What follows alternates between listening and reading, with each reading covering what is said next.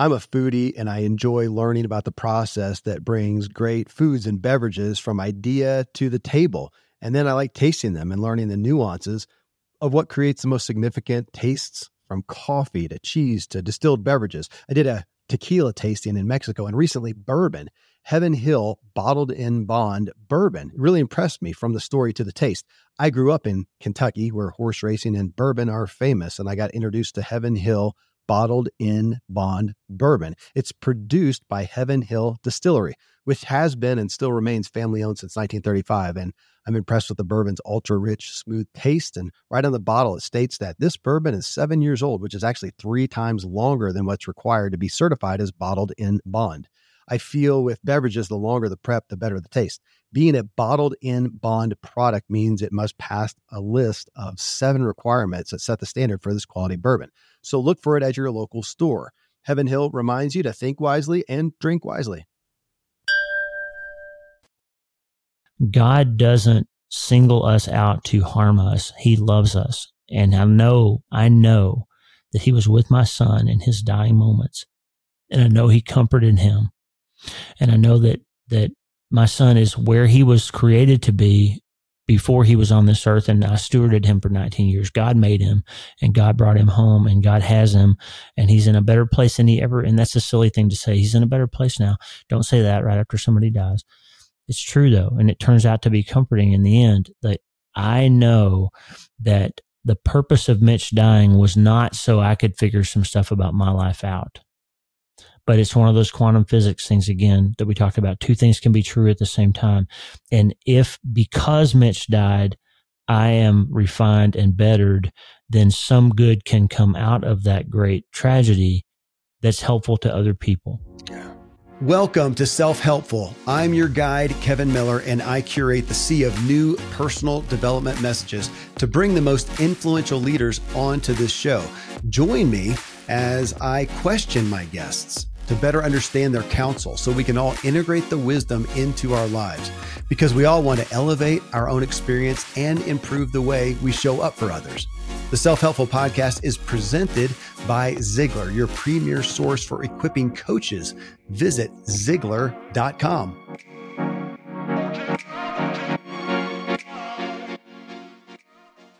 Hello, self helpful listeners. In this episode, committing to ideals while having grace, you won't be 100%.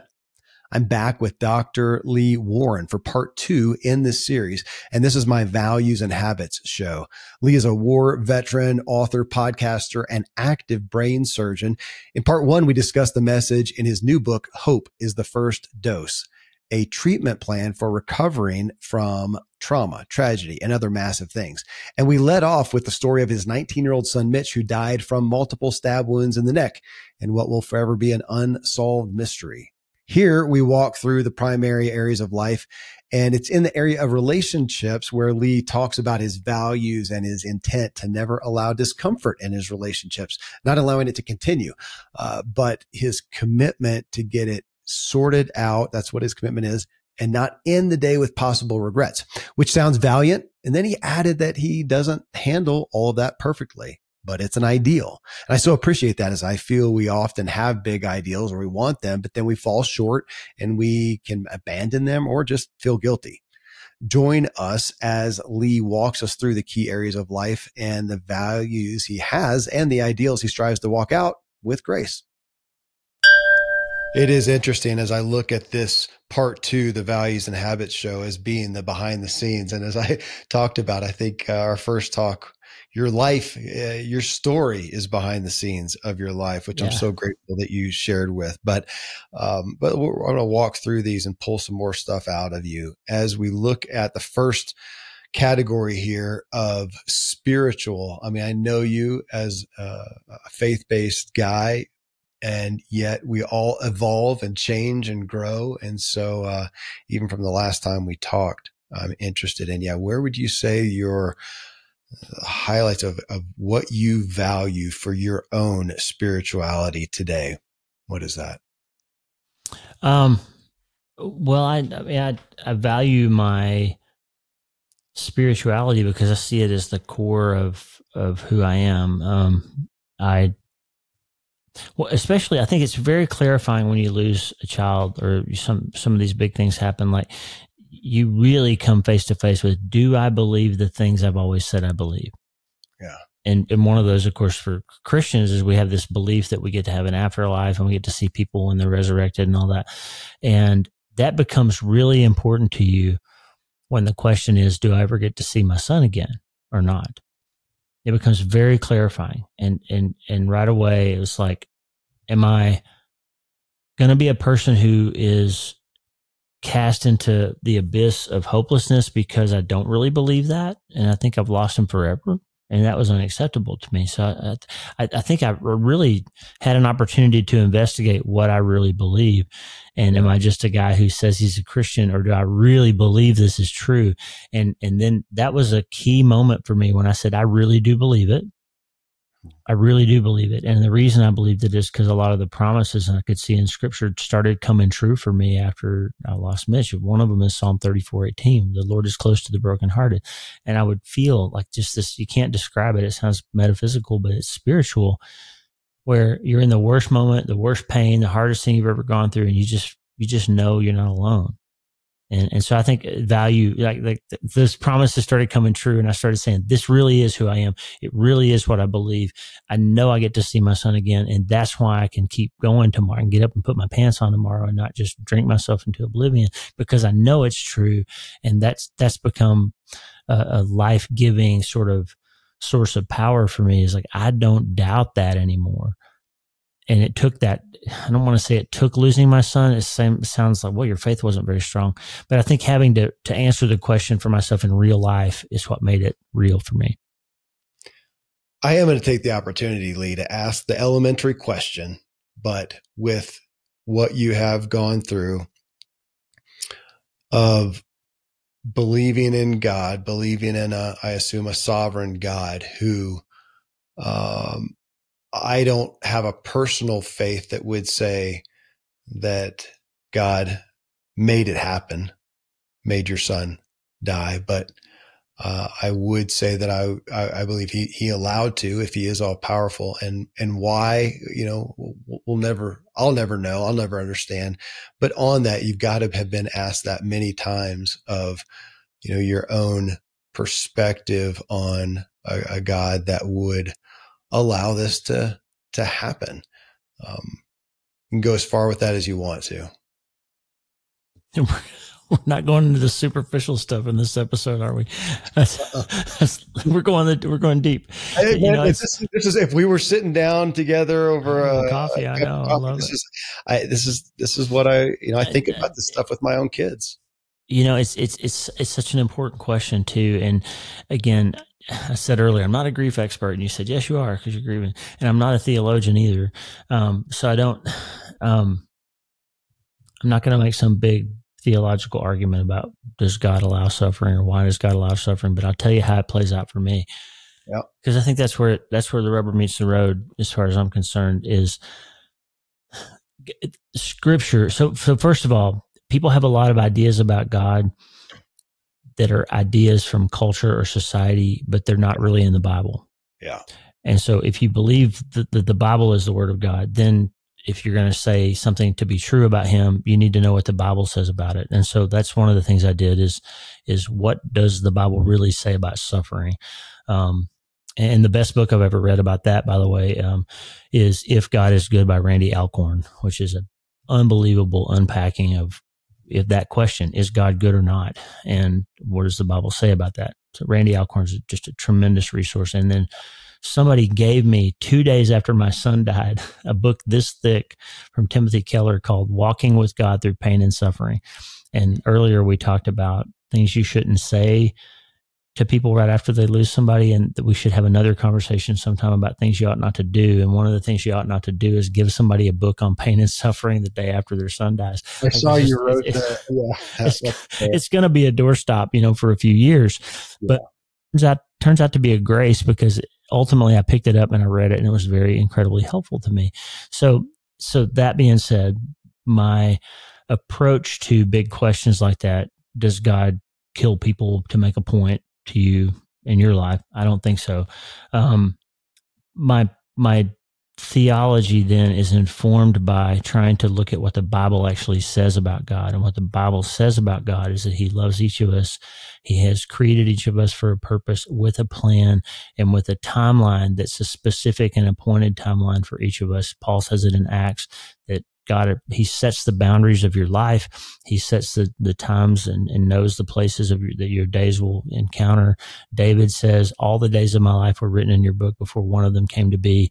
Um, so, so I believe that God allows free will, that because of sin, there is there's a, a cost, and that cost is that we have disease, we have evil, we have illness, we have all those things. And somehow he can work all of that stuff out to where each of us is challenged with an encounter with him at some point where we have to decide if we believe him or not. And that works together for good. That verse we talked about earlier in Romans 8 28. What happens is over time, you can see that, in fact, that, that verse is often misquoted. People say God works everything out for good for those that love him. But the back half of that verse and the next verse says, God works everything for good for those who love.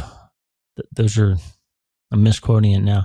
We know that all things work together for good for those that love the Lord and are called according to his purpose to conform us to Christ. So the second part of it is that the reason it works out for good is because it helps you become more like him and becoming more like him helps you overcome a lot of the hard things that happen in your life because he overcame them first. I mean, you've not been crucified for something you didn't do. You've been through really hard things, but he went through that thing and modeled for us a way that you can grieve and recover and ha- and forgive and love and do all those things. So, so again, I'm very long winded because it's a very big question. Yeah, I know. The, the, worthwhile. The big answer is, or the short answer is, God doesn't single us out to harm us. He loves us. And I know, I know that he was with my son in his dying moments.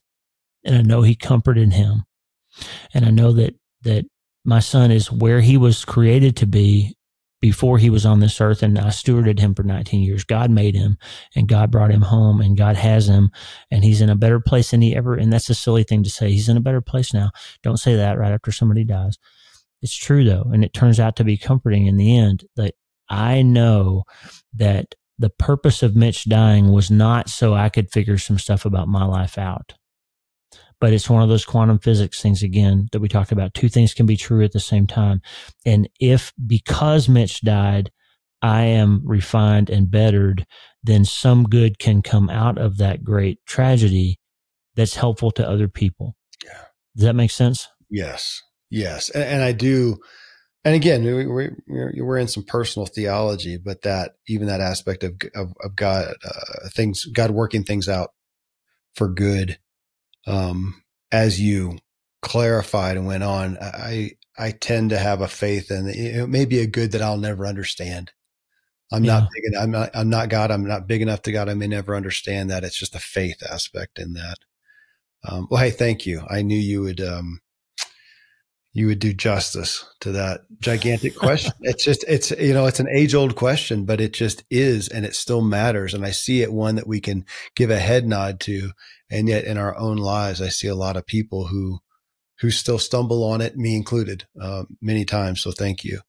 Um, Mitch, the next one's relationships and to ask you what you value in relationships. You even shared in our first talk together that uh, obviously um, more than paradigm shifting, theology shifting, doctrine shifting, absolutely everything shifting to have gone through what you have uh, gone through, but you mentioned that in regards to relationships in the first show of looking at them with obviously a gravity that comes with knowing what it's like to lose one out of the yeah. blue the next day uh, has got to have taken your value and multiplied it uh, uh, infinity fold.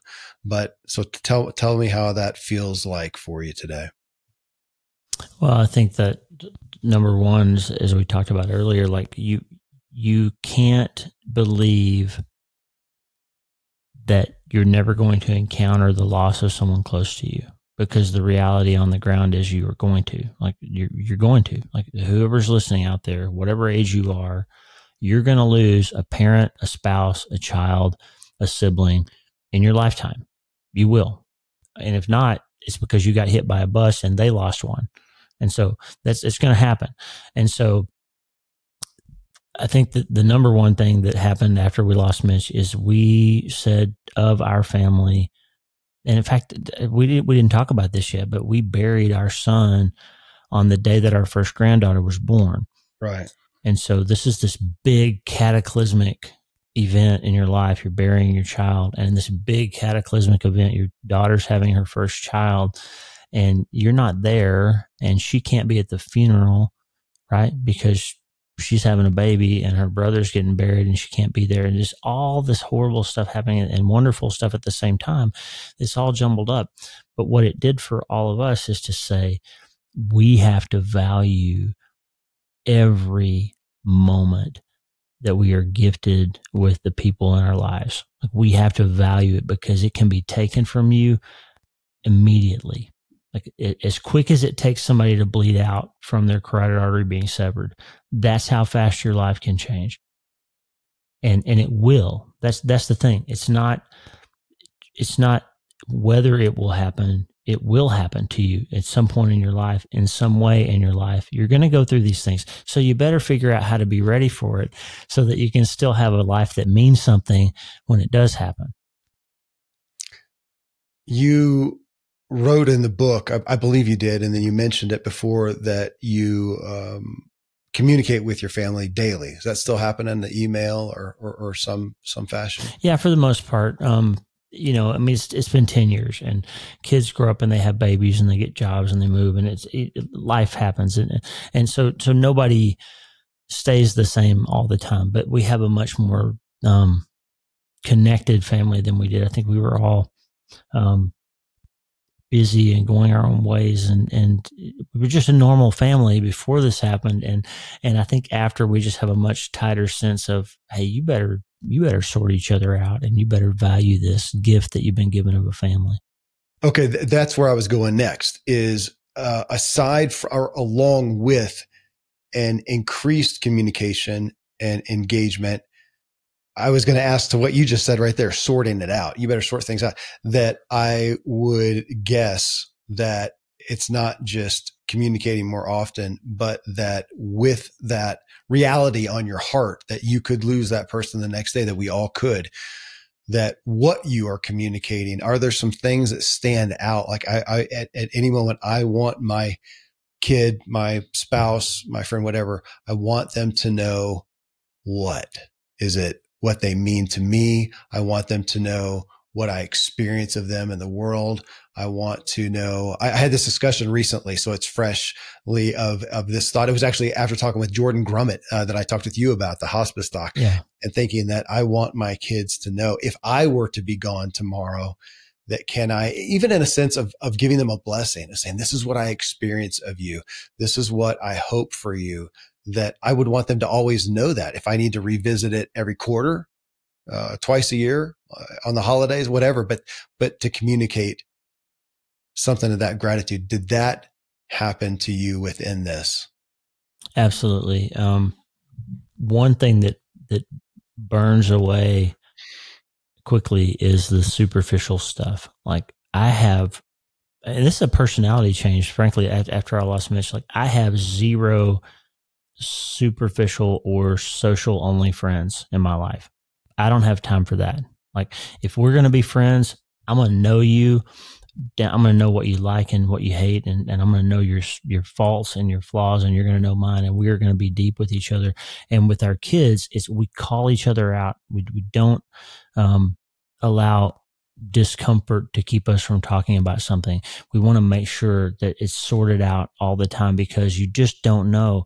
Like I see it in my practice as a neurosurgeon, Kevin. It's so tragic. In fact, it's almost every time when grandma has the aneurysm and she's on the ventilator and she's she's not going to make it and they need to take the they need to pull the plug because she's basically gone and she's suffering and all that stuff there's almost inevitably there's a there's a daughter or a son or a grandchild or an ex spouse who shows up who's like, no, you got to fight. You got to keep her alive because I never said I'm sorry for. It. We never solved that problem. We never got. We never fixed that thing. And and there's some unresolved issue in the family that prevents them from being able to say goodbye or agree properly or or move on with the the situation and make good decisions on behalf of the person who's injured or sick and so that means that I see it every day in my practice and I have to see it in my family too. Like, like your, your, your kids having a hard time. You better help them figure that out. Your, your spouse is just going through something. You better get involved in that and don't just hope it gets better because you might get that phone call tomorrow. Like you, you really might. And for me, it's like we did like the, the subset of parents listening out there who are bereaved and have lost somebody. I'm so sorry, but most of you have not gotten that phone call, and most of you haven't lost your spouse yet, and most of you haven't found out you had fatal brain cancer yet, but some of those things are going to happen to somebody listening out there. And so just make sure that you put your life together in such a way that every day moves you a little closer to that goal of having your family squared away and having your your stuff handled because you don't know if you're going to get another chance to do it or not.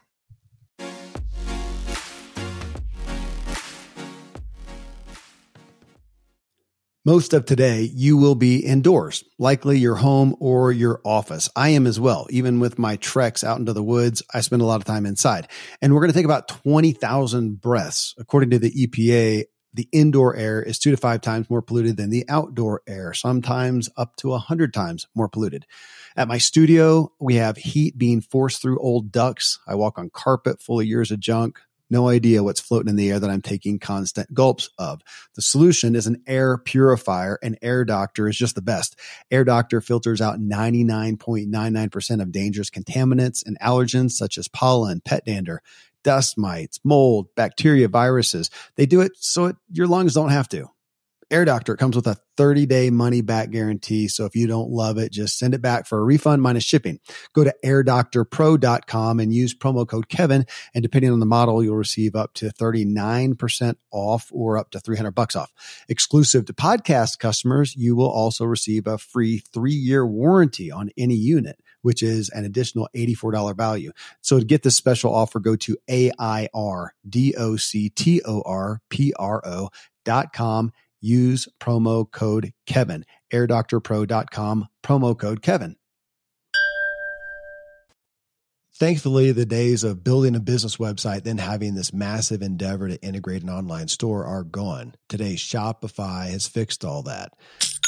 I had one business where we actually built the entire website on Shopify's platform. So whether you're just starting out or you're selling a million bucks of product already, Shopify is just the industry leader. It works the same for physical products or online and digital, and Shopify is just hands down the best out there.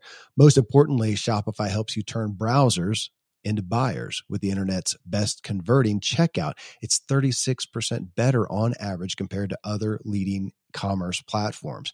Getting people to buy is not that hard, at least to the buying point but getting them to actually give their payment info is. And Shopify is king in that department. They also have top tier customer service, which I think is critical. You can sign up for a $1 per month trial period at shopify.com slash Kevin. That's all lowercase. Go to shopify.com slash Kevin to grow your business no matter what stage you're in. Shopify.com slash Kevin.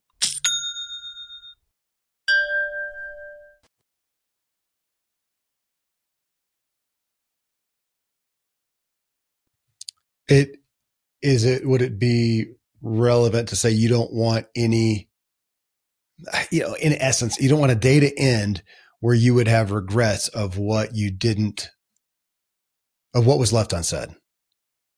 Yeah i think that's right. And, uh, and again i'm not I'm not handling that perfectly in my life, but it's an ideal and it's something we're striving for. And we're, and I mean, each of my kids would say, well, he didn't call me as often as I want him to, you know, that's true of everybody, but, but the, the, the, the reality that you need to be making this progress is there and it's very palpable all the time. And that's what, that's kind of what's happened to us is like, we got to get, better than we were and we've got to make progress and we got to make sure our kid every single one of my kids has heard me say this is what I love about you. And this is what I see in you that I think you need to sharpen up. And this is what I pray about for you. Like they all have heard that and they hear it a lot and they get sick of it. it's like, because you know what? There's stuff I didn't say to Mitch that I wish I had said to him. And there's things I did say to him that I wish I hadn't said. And so uh, another important thing, each of our kids has heard me say, I am really sorry for this period of your life when I was working too much or um, wasn't noticing what you were feeling, or that I said this thing to you when you were in the eighth grade that put a label on you that I wish I hadn't said to you. You need to hear me say that wasn't true. Because I've got some some things you do too. Everybody has some memory in their mind of something that somebody said to them. Um, I remember my dad. My dad's an incredible guy. By the way, he was a huge Zig Ziglar fan. Like he had round to it's that we all carried around when I was in the fifth grade. You know, we you got to get around to it. Everybody had that. So, and if you don't know what that is, Kevin will tell you. Remember the round to it's. Um, anyway, my dad is a wonderful, godly man. And when I was eight years old, I stepped on a belt buckle that I had left on the floor of my bathroom and it pierced the heel of my foot and and cut me. And I was hopping around and crying and, and my dad said came and kind of running and what happened? And I said I stepped on the belt buckle. And he said well dummy why'd you do that? Why'd you leave it on the floor?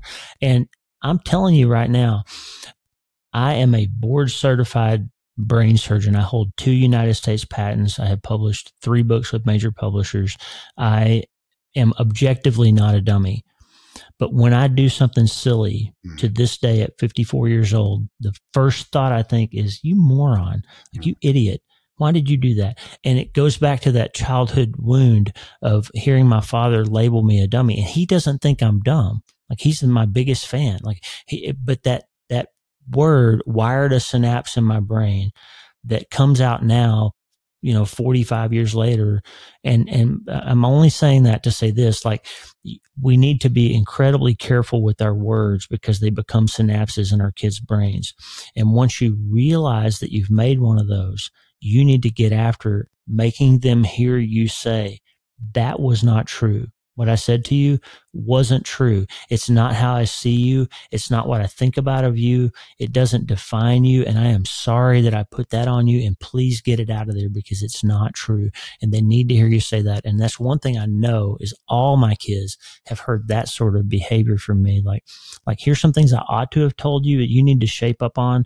And here's some stuff I said to you that you need to forgive me for because I wasn't right. And I was working too much and too busy and too stressed out and I said some stuff I shouldn't have said and all that kind of thing. And so that that's an evolutionary process that happened for me after losing a son that has refined me and bettered me in some ways. And I can tell you right now, you said it earlier, all of the good that's come out of it, I would trade it all right now if I could have Mitch back. Yeah. Every bit of it, I would trade it. But that's not the truth. I do want to pull out something you said a minute ago uh because uh, I just appreciate it. And you said in regards to the value that you have for relationships. You're not handling it all perfectly, but it's an ideal. That's a great premise for this entire, th- this show, this part two that I do with every guest where we're talking about the values and habits is these are things that we are striving to do. It's an ideal we are trying to live. And yet every day goes by and we, I still look at the 80 20 rule a, a lot you know, I hope that 80% yeah. I'm living up to the ideal. The other 20% I'm not. It's, it's not a, a, militant. It's not an absolute. It's not a certainty, but it is an ideal I'm striving to. So thank you for, um, it's a great, again, premise for the entire show. Um, yeah. Health and wellness is next, just your own personal health and wellness. and if memory serves, last time we talked, which I didn't even go back and see what the date was, three years, four years. When did, when did, uh, when did I see in the end of you come out? It was 2020. I think we talked a little after that the book release, so it was sometime in 2020. It was before we moved to Nebraska, which was in June of 2020. So it was sometime in the spring of 2020. Okay, so a few years ago. My memory serves, you and your wife, is it Lisa? yeah. Um, had gotten recently Peloton. Uh, yeah, that's right. I got it. Okay. All right. Well, so tell me what's going on. Well, I'll say the value. I mean, again, you know, having a traumatic event often alters the values that we have, uh, even in this area too. So health and wellness, where, where is your value for yourself right now? Well, I'll tell you, um, so after we lost Mitch, we two years after that, almost two years, we moved to Wyoming from Alabama. Um, and the move was partly um, business because private practice was really expensive and, and I became an employed physician. And part of it was adventure. We wanted to change the scenery. It was hard to be in the house where Mitch had grown up and, and he was just everywhere all the time. And it was just really hard. So we, we thought maybe moving would help. And, and, um, silly because, you know, your grief is going to move with you, obviously. And then it was almost worse because now we were in a place where he was never. And so we had all these touchstones before where I could say, Oh, I remember that time we did this with mention over there and we played football over there. And, in Wyoming, it was none of that. I had nothing, no, no memory whatsoever. But so in the process of all that moving and starting a new practice and moving to another place, we got really inactive for a while and we were both pretty athletic. I wasn't an athlete, but I was always a runner and you know, tried to stay in shape. And Lisa's a tremendous athlete. Um, almost made the junior Olympics in swimming when she was a kid. Yeah. Um, so just a really good athlete, but always been super active and then just basically just stopped when we moved to Wyoming. I was on call all the time and it was cold and it was just, I just quit doing anything and I gained a bunch of weight. And, and so uh, 2019 just said, I am getting back in shape. So we bought Peloton treadmill, Peloton bike, lost, I think 30 pounds and kind of got into it. And then the quarantine happened. Right. And then the coronavirus thing and everything shut down and all you did all day was DoorDash and watch the news and like I, you know, it just kind of got inactive again. And then when we moved here, um, a bunch of things became clear and that was like, okay, guess what? When I was 35, I could just start running again and I would immediately get back in shape and I'd be running seven and seven thirty miles again and all that stuff. And when you're 50, it ain't that way. Like it takes longer. It's harder. everything's more, you know, more difficult. And, and you really have to then say, okay, I used to be able to eat a pizza and a bag of Cheetos and go for a, 5k run and still lose five pounds that week. And I can't do that anymore. Like my, my life, my body is not doing that anymore. I'm 54 years old. And so I've, I've become, Lisa and I both have become much more diligent about understanding the biochemistry of what we eat, understanding the the neurochemistry, what what we eat does to your gut and your brain and your joint axis, and all that science is so clear now that you you need to know what you're putting in your body. And a big switch that I made was food is designed by your creator to fuel your body and your body's processes. It's not designed to entertain you or comfort you or numb you to something that you don't want to feel. So you just eat. Um, and your body is a is a machine that's designed to be optimized with a certain amount of calories and a certain amount of protein and all that that kind of stuff. So I started really Lisa and I both have started really diligently trying to obey those principles of biochemistry and obey those principles of science to try to get in, into healthier shape. And I feel better right now than I've felt in years. And another big piece of it was we, we just don't drink alcohol anymore. And we used to drink a little bit, um, you know, have a glass of wine or have, have some a Manhattan or something once in a while. And what I realized is the the science is is crystal clear that every proposed benefit of alcohol that you've heard about you know, reduction in cardiovascular risk and all that, all of it's false. Almost every one of those proposed benefits, if you really look at the studies where they propose them, is filtered highly to make the point they were trying to make, or the studies was sponsored by a company that sells alcohol. There, there is no health benefit to alcohol. Alcohol is a class A carcinogen involved in at least seven human cancers. It's a direct neurotoxin. It does not do anything good for your body at all. So it, does, it doesn't mean it's not okay to have some once in a while. It just means you need to have the cognitive dissonance erased in your mind that it's doing something beneficial for you because it's not. If you think it makes you more more of a great conversationalist. It really doesn't. It just makes everybody else dumber, so they think you're a better talker than you are.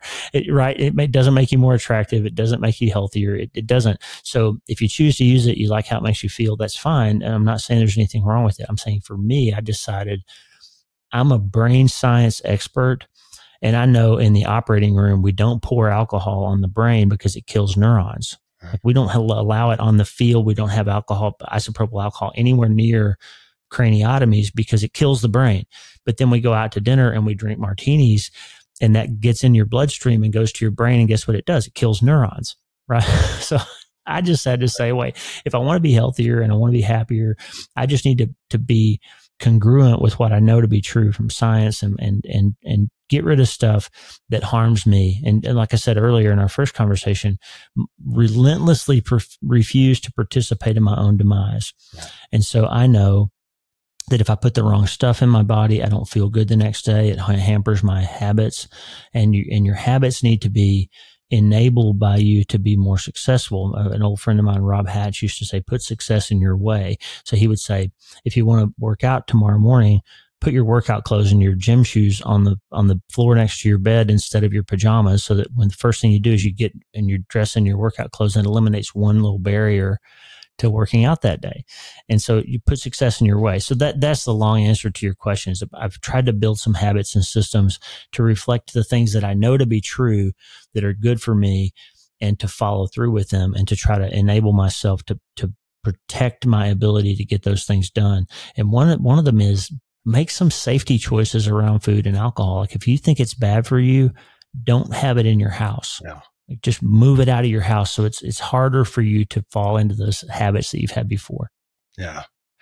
Uh, well, along those same lines, you just use the word protect. I'll take us to the next category, which is just your mind.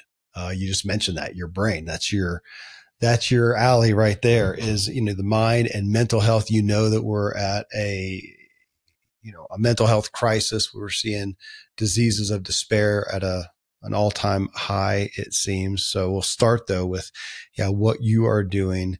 And so, gosh, it feels like our whole conversation has been around this, especially our, our initial conversation together, but what you do to protect your mind. And I even like to say your mental state, the mental state that Lee wants yeah. to be in today. What are you doing? What are you doing there?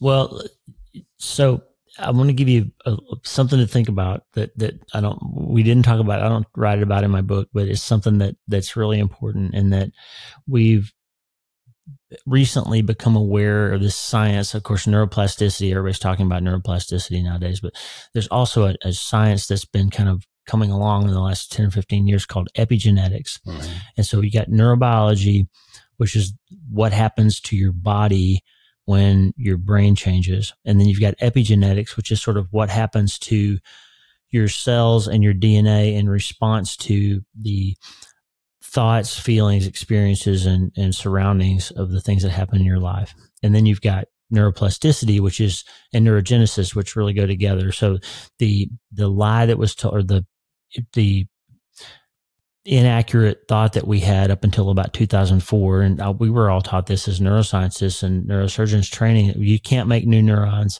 Your brain is what it is and you, you can't change it so you better protect it. That's how we were all taught. In 2004 they discovered the fact that your brain actually does make new neurons particularly in the hippocampus and some other areas. And so you, you do have the capability of generating new brain cells and then neuroplasticity is the fact that you can change how the cells in your brain connect. So there's hundreds of millions of cells in your brain and there's trillions of synapses and those synapses control everything about you. Kevin Miller, everything you are is the result of a whole bunch of synapses in your brain that, that, that program the way that you respond to certain events, feelings, thoughts, and surrounding events in your life all of you is about synapses. Okay. So when you say, what does Lee Warren do to protect his mind? Here's, here's, here's where that comes out for me. I realized that everything I think about changes the chemical state of my brain and that changes the hormonal state of my body because neurotransmitters control hormone release and hormones control the behavior of cells in your body. And so when you change your hormonal state, you change the way your cells operate. And then the really cool thing about epigenetics and neurobiology is that your brain and your body are super smart in that when you surround your cells with a high level of a particular neurotransmitter or a particular hormone, your next generation of cells that are generated. So when your cells divide, they have more receptors for the hormones that they're surrounded by. So they become more sensitive to them. So if you stay in a high stress state all the time, your cells over time become more sensitive to cortisol and the stress hormones, and you start becoming primed to be stressed out all the time. And you're creating that reality in the biology of your body. And here's the scary part. You got nine kids, so you need to hear this. How old is your youngest child? 11. okay. So you, you're probably done having kids, but for your kids, kids, they need to hear this. This has been proven in mice. We'll start with mice. In, in mice, they did a study in Japan where they exposed mice to the smell of cherry blossoms, which apparently is a really powerful smell, and mice will twitch their nose hairs and they really react to it. And when they could see that the mice were reacting to the smell of cherry blossoms, they would shock their brains, give them a painful stimulus. And over time, the mice, of course, became afraid of the smell of cherry blossoms. And here's the fascinating and terrifying part. They found that the offspring of those mice were also afraid of the smell of cherry blossoms, even though they had never been shocked yeah. when they smelled cherry blossoms. And that fear persisted to four generations.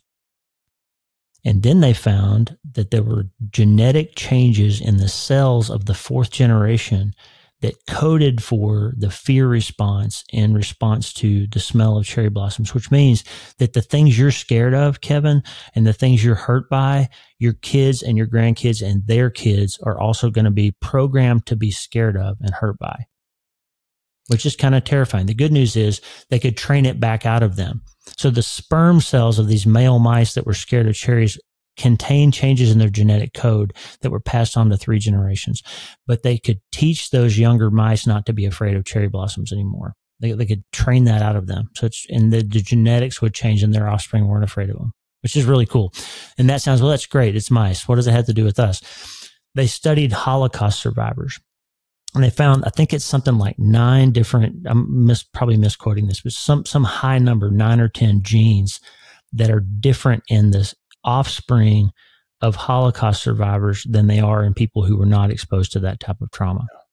And they did the same experiments in Vietnam veterans with PTSD, and their children and children's children and fourth generation have genetic differences and cortisol response and all kinds of different measurables as opposed to people that weren't exposed to those traumas, which means really in true human studies now, we know that what you're injured by passes on to your children.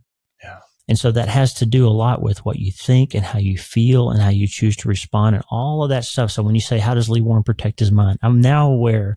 So again, I'm sorry I'm giving you such a long answer to these questions. I love it. I am acutely aware that I need to be a better self brain surgeon than I am an actual brain surgeon in the operating room because everything I think about changes the biology of my body and that affects the people around me and it will create generational issues in my family and my children children's children if I don't get it squared away for me. And so I need to think better. I need to control the things that happen inside my ears. And I need to be a, a, a trainer of my offspring and my grandchildren that what they think about changes how they live and it changes how their bodies behave and it changes how their great grandkids live.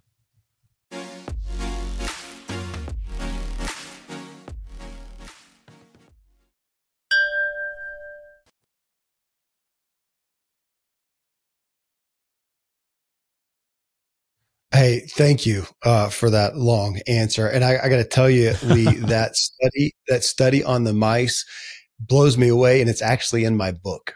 Uh, so my book, What Drives You, I used that study, and it was yeah, it was dramatic. And and I was actually initially interested in it from the other direction, not only what I'm passing down, but the things ahead of me when I look at propensities that I have today yep.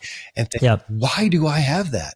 I did not. Ex- not all your fault. I didn't experience the Holocaust. You know, I, I was right. shocked when I had the smell of blueberries uh, or, or, cherries, and uh, and and to look at that, my brother and I just last just yesterday were talking about my my father shared uh, a struggle, a bad perception he had around money growing up. Yeah. And my brother and I are very aware that we have that perception too. We didn't experience the same things his did, he did. We didn't experience what our, his, his parents did. And yet to look at yeah. genetic, and I like to look at them as set points. As you said, they don't limit us or they don't have to limit us, but it is a set point. So let's get it out on the table and say, yeah, yep. for some reason, man, I'm scared to death of the smell of cherries. We can work on that. Yeah. Uh, even though it has, it didn't happen. We didn't experience it personally. So, um, goodness. Yeah. Thank you, uh, immensely. Uh, the next category here is work, career. Yeah. and a business and to look at what you value there. As you talked about, you have a lot going on. You are a working, you know, brain surgeon. You are an author. You are a podcaster. And I'm sure the list goes on of the things you are a father and you have a lot of different roles, a lot of things you're doing. So when you look at it, and you've got a lot of opportunities, you got a new book coming out or, you know, this book is coming out and, uh, how do you set, this is what I value. And from that keeps you on the path you want to be. Yeah. So I'm a, I'm a great case study of that. Um, this is going to shock you. This will be shocking to everyone listening. Neurosurgeons are control freaks, man. We shocking. shocking. news, right? Mm-hmm. Stop the presses. I mean, I, I, was this type A, like this hardcore. Um, I was never really a prima donna. I don't think people maybe say differently, but I was when you're when you're a neurosurgery resident. You can be when you are a brain surgeon. Yeah. Well, here's the here's the deal, um, and I think it's true of heart surgeons and, and all kinds of people who are, and probably probably athletes too. I mean, you probably had some of this. Like, if you're going to do something that's right on the edge between dangerous and reckless, right? You need to do something to save somebody's life. And the thing that you need to do is really dangerous because you could straight up kill them or paralyze them in the attempt to do that thing. Then you have to have a pretty high amount of confidence that you can pull that thing off or you ought not to be doing it. And so the reason, the, the, the way you get to that confidence is, and I see it, I, I, could see it clearly as a game. Once I finished my training, I could see what they did to us in training. They break you down and make you feel like the dumbest person in the world. And then they start really praising you. Man, I, I don't know if I've ever seen a resident make that move as well as you just did that.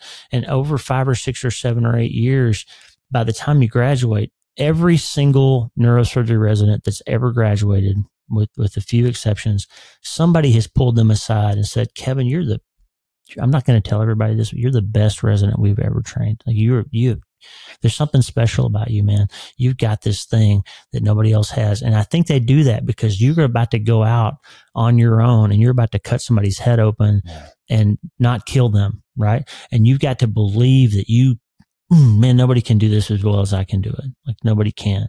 Because if you believe, if you found out tomorrow you're about to have your heart valve replaced and you found out that your surgeon felt like they were the eighth or ninth best surgeon in the Denver area, you would say, hmm, maybe I should go. Who do you think's this, the first one, right? Maybe I should go to that guy or that lady, right? So you want your surgeon to think they're the best one in the, in the world to take care of you. And so before I went to Iraq, I was pretty wrapped up in that. I'm this guy who can do this thing and nobody can do this thing the way I can do it. And then I went to Iraq and I got bombed and mortared and just, I, I just got my world kind of reset. That's what my first book was about. No, my time in Iraq and after. And I came home from that saying, I am barely able to manage myself when I'm under great stress. And the only reason I can save people's lives is because I've been given a gift mm-hmm. and a great amount of training. And I, and I just reframed my thought process around why I could do the things that I do and and what they meant. And so all of that to say, especially after Mitch died, but really from the time in 2010 or so, I had a really bad PTSD kind of flare up, and it just kind of messed me up for a little while. And all that stuff from Iraq that I, like you said earlier, I just kind of stuffed down inside me and didn't talk about it, and then it all came kind of roaring out. And between that time and, and shortly after we lost Mitch, I was was working on not being such a workaholic type A hard charger. I was trying to get myself a little bit more balanced. But what happened after Mitch died is I said, I need to be a physician and not just a surgeon. I need to be somebody who tries to help people heal and find hope and have purpose and meaning, even if I can't fix their tumor or save their life and and it just changed the, the way I see the value of my work. So my work no longer is about getting the case done faster than somebody else could have or losing less blood. I still want to do all those things, and I still want to be the best. I want my patients to say, "Yeah, he's the best one," but I, but I don't think of that as being what makes me a good person anymore. what I think makes me a good person, if I am, is that I care about you and I want you to have a life that means something. And if I can navigate, help you navigate this hardest thing that you're ever going to go through in a way that makes you able to deal with it, regardless of the medical outcome, then I think I'm a really good physician. And so having that kind of paradigm shift and then losing a son uh, really kind of stratified everything for me. I'm a Christian who believes I get to see my son again if I follow that path. I'm a family person, and that's the most important thing because it can be taken away from me. And my job enables me to be important to people in their hardest hours, hmm. but it doesn't define who I am anymore. Hmm. That's tremendous. Going back to physician, isn't the definition teacher? Yep. Yeah. Uh, and it's so interesting what the, the training that you went through psychologically to do what you do. Uh, uh, not to poke fun at it. My best friend is an, a medical doctor, and yeah. his line was something like, "You know what they call the you know person who got the lowest grade in their graduating class." Yeah. Doctor. Doctor. Doctor. We're not going to know what that grade is. We're just going to see the diploma up there. Uh, thank goodness. That is tremendous. I, I can't, yeah, I can't imagine the gravity and the headiness that comes with knowing that you have a life in your hand over and over and over. Um, which is, you know, talk about redemption and refining what is That's right. giving you the insight uh, that you have today. Thank you, Lee. Um, the next category is money, uh, finances, uh, wealth, which is uh, an interesting, you know, we, we talked about Arthur Brooks and that you just got the book Strength to Strength and looking at that second half of life. And uh, he, he was the second person in a short amount of time. Uh, he's in his, I think he's, uh, my, my guess is he's 58. You said you're 54. I'm 52. Yeah. And, um, talked about that and, and how he views money different, even possessions and finds himself wanting to simplify uh, you know, these days. However, you just said you just moved to Nebraska or not long, you know, not, not too awfully long ago. You're on about 300 acres, uh, which is, uh, that's, that's, that's grade A possessions, uh, up there for, yeah. I live up in a national forest as well. But so when you look at today, money and finances and wealth and even possessions, I like to put that in there. Where would you say your values are? I think that the key is that, that, that I've learned over time is that time and experiences are far more valuable than bank accounts and possessions. Hmm. That because those things can be taken from you and memories cannot be. Um, so time with your kids, time with your grandkids, experiences and, and traveling and, and, and visiting and, and sitting with people is of immensely greater value than anything that we can accumulate or invest in our lifetime. That being said, the Bible says a good man leaves an inheritance for his grandchildren. And I think it's important for us to, to be good stewards of the things that we're given. And it's important to us to, to leave behind something for the next generation. And, and you know, it, ha- having a, a loose hands generosity sort of spirit about you, I think always pays more dividends.